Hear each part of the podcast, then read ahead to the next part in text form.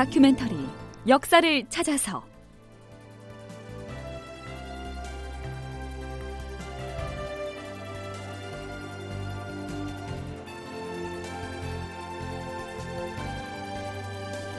제 781편 불태우기 전에 포로를 먼저 구출하라. 극본 이상락 연출 최홍준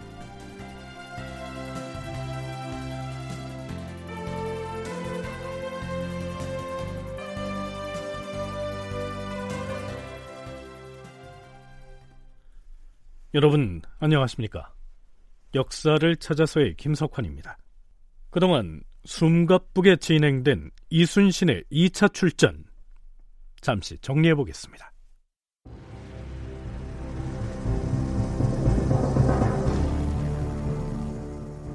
임진년인 서기 1592년 5월 29일 전라 좌수영의 이순신 함대는 경상 우수사 원균의 긴급 구원 요청을 받고서 23척의 함선을 거느리고 서둘러 경상도 해역으로 출전한다. 임진왜란 발발 이후 두 번째 출전이다. 이순신 함대는 도착하자마자 사천포 앞바다에서 일본군을 상대로 1차 해전을 치르는데 이 전투에서 대승을 거두지만 이순신은 일본군이 쏜 조총 탄환에 어깨 관통상을 입는다. 이어서 당포 앞바다에서 또 한 번의 해전이 벌어지는데 물론 이 전투에서도 일본 함선을 쳐부수고 승리를 거둔다.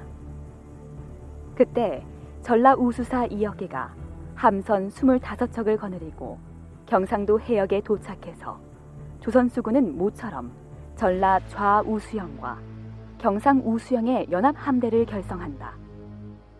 6월 5일 조선의 연합 함대는 당항포 해전에서 큰 승리를 거두고 이어 벌어진 전투인 율포 해전에서도 적선을 쳐부수고 승리한다. 6월 10일 이순신은 출전한 지 열흘 남짓 만에 연합 진지를 파하고 본영인 전라 좌수영으로 철군하기로 결정한다.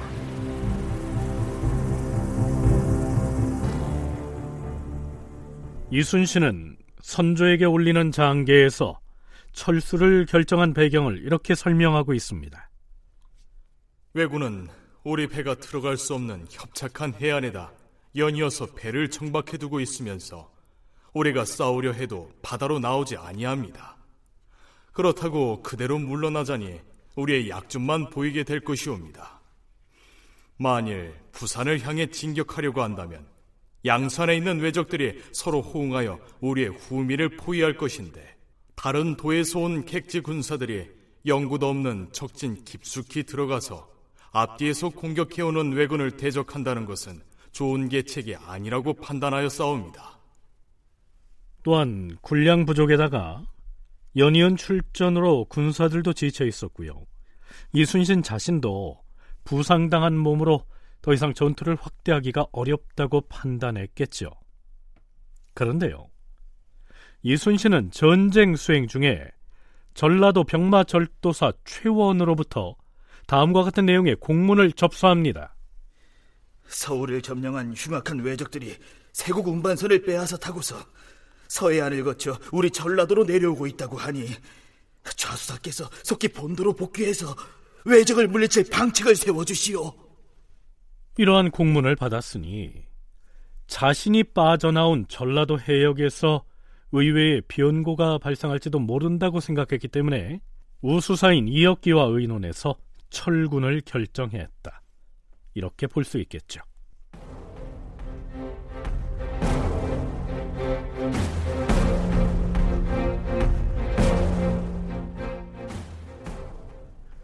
그렇다면 조선 수군과 일본군 사이에 전투가 치열하게 벌어지고 있을 때 그 해안 지역에 살고 있던 주민들은 어떻게 지내고 있었을까요? 어유 저, 저, 저, 저기 좀 봐. 저쪽 선 모퉁이에서 배들이 수십 척이나 이쪽으로 몰려오고 있어. 저것들도 다 외놈들 것인가? 저기 저, 저 언덕 아래 포구에 정박하고 있는 것이 외놈들 것이고 바다에서 몰려오는 저 배들은 우리 조선 군사가 탄 배라니까. 아유, 소식도 못 들었어? 저기 전라도 좌수영에 가는 데서 이순신 장군이 외놈들을 물리치러 온다던데 저배들이 틀림없네. 아이고 아이고 저기 좀 봐. 저기 시커먼 자라처럼 생긴 요상한 배가 맨 앞에. 아유, 어? 자라가 뭐요? 저것이 그 유명한 거북선이라고 하는 배라고. 아이고 드디어 싸움이 붙었네. 거북선이 대포를 쏘았어. 외놈들 배가 부서져 버렸다. 우리가 이겼다.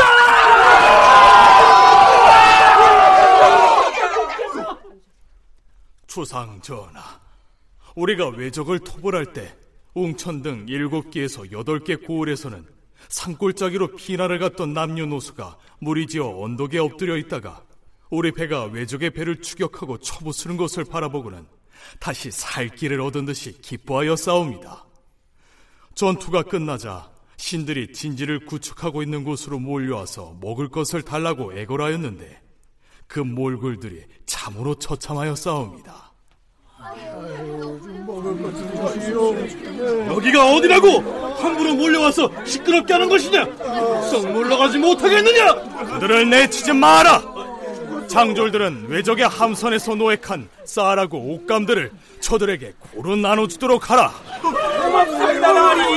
장군, 외놈들이 어느 보고 있는지 저희들이 잘 알고 있습니다요. 저, 저 섬, 저, 저 서쪽 포구에 외놈들 배 다섯 척이 사흘 전부터 들어와 있어요. 그들 중에는 외놈들에게 포로로 잡혀갔다 풀려난 사람들도 많아 싸웁니다. 우리가 왜군을 물리치자 생한 포로들이 처자식과 이웃, 친척들까지 이끌고서 우리 진영으로 몰려와서는 의탁을 하고자 하였는데 그 수가 200여 명이나 되어 싸웁니다. 그래서 신은 부하들에게 이렇게 명해 싸웁니다. 장졸들은 잘 들으라.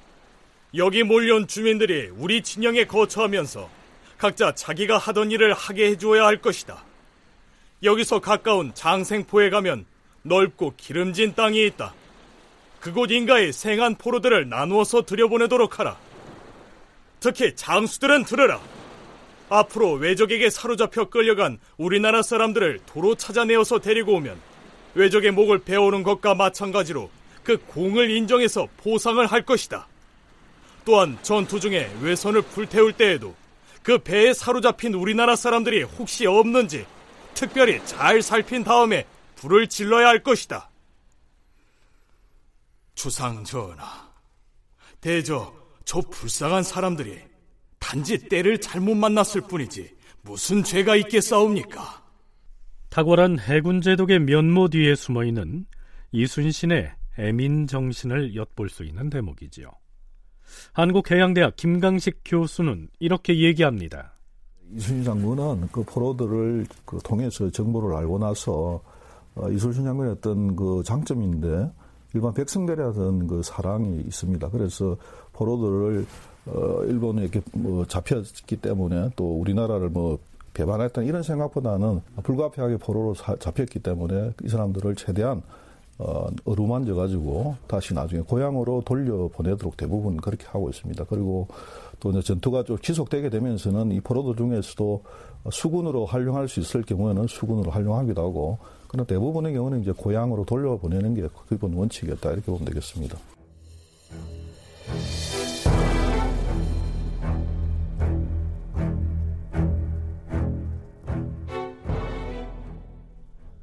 하지만 일본군 지하에 있다가 풀려난 생환 포로들을 인수했을 때에는 그들로부터 정보를 얻어내는 것이 무엇보다 중요했겠지요.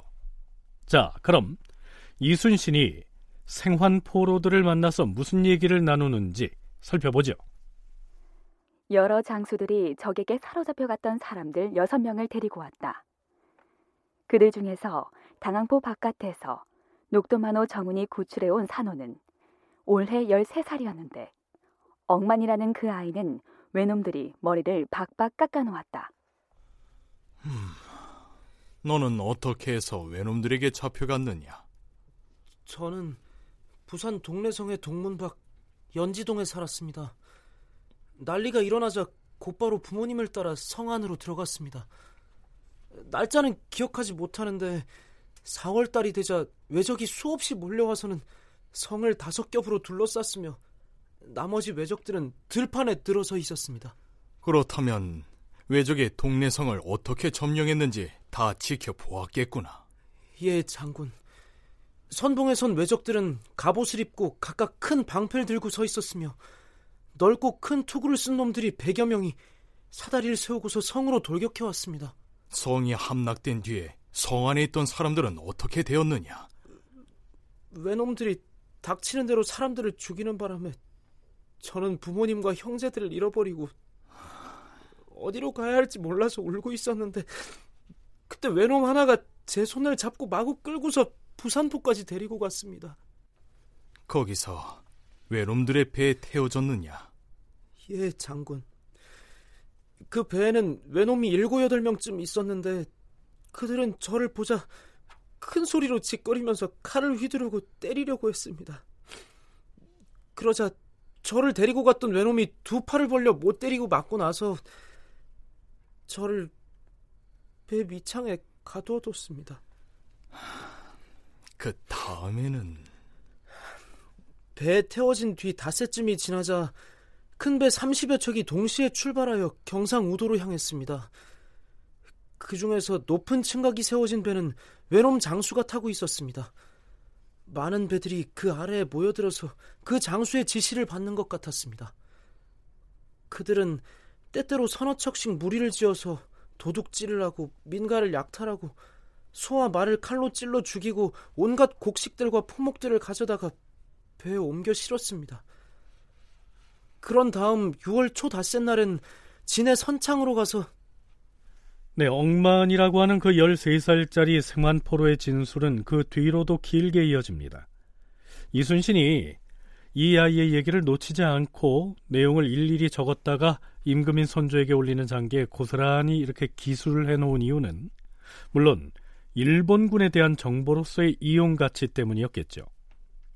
광주 전남연구원 김만호 연구위원과 해양대 김강식 교수의 얘기 차례로 들어보시겠습니다.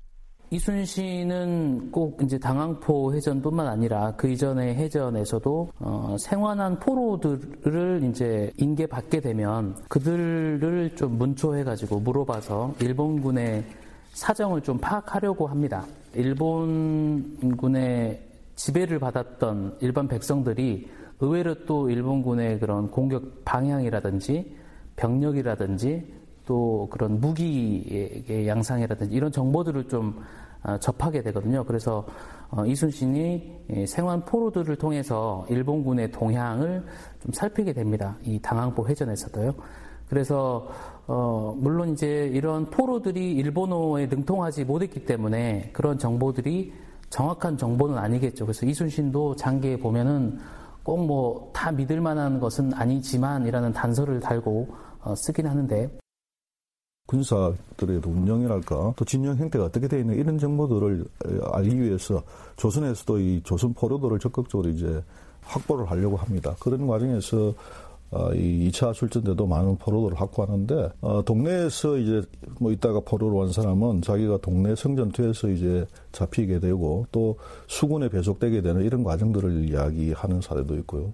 그 다음에 또 그 고성만 이런 쪽에서 잡힌 포로들에 의하면 어, 일본 군인들의 당시 생활 수준이 어떤가 생활 상태가 어떤가 이런 것도 나옵니다. 그래서 당시 침략 군인이긴 하지만 어, 일본 군인들도 어, 군량 보급이나 이런 것들을 원활 하지 못해가지고 당시 포로들은 일본군 치하에서 생존이 상당히 힘든 문제였고 또 한 명의 생만 포로가 진술한 내용도 이순신의 장계인 당포파 외병장에 올라 있습니다.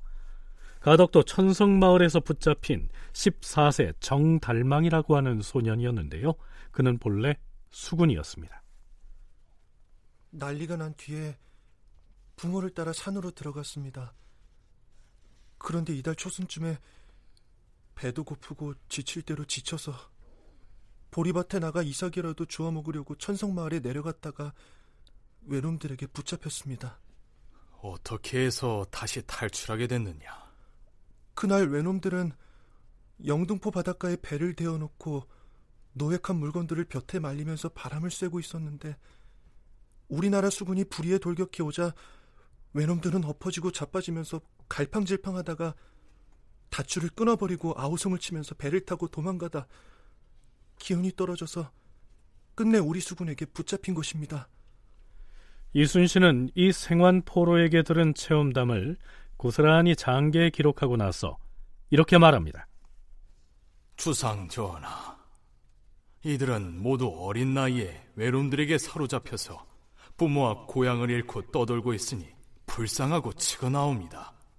그래서 신은 장수들에게 붙잡혀온 그들을 구휼하여 편히 지내도록 해주고 난리가 끝난 뒤에는 고향으로 돌려보내도록 각별히 타일러 싸웁니다. 그러니까 이순신이 전쟁 상황을 임금에게 보고하는 장계에 이 두 어린 소년의 진술을 적어놓은 것은 백성들의 실상이 이러하니 이러한 실상들을 살피는 임금이 되어달라 이러한 의도 때문이 아니었을까요?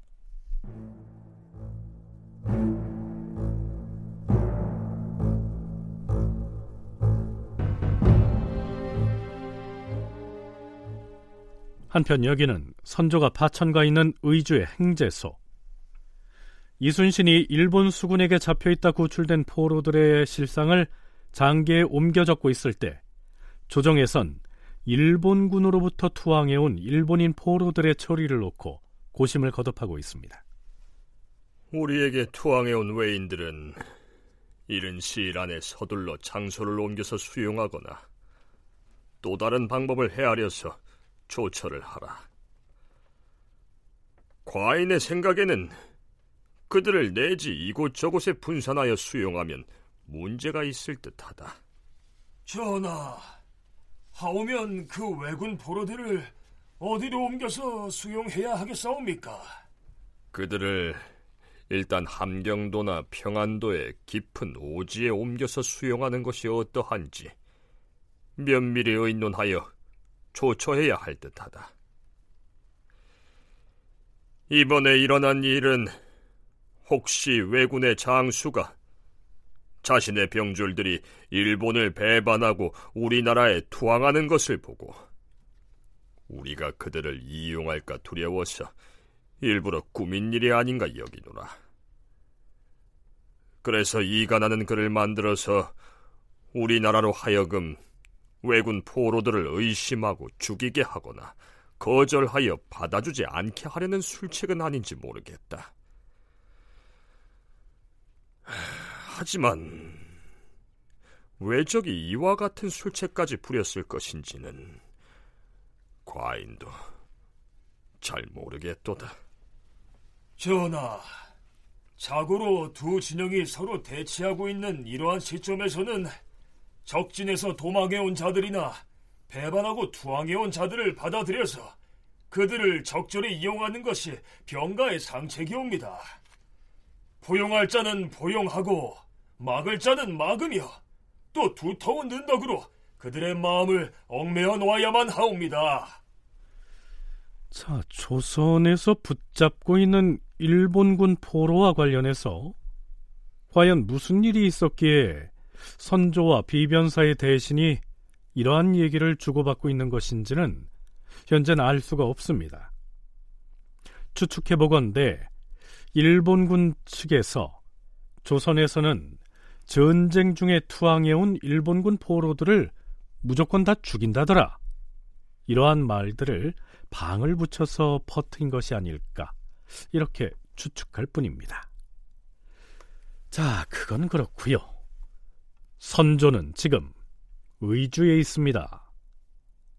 다큐멘터리 역사를 찾아서 다음 시간에 계속하겠습니다.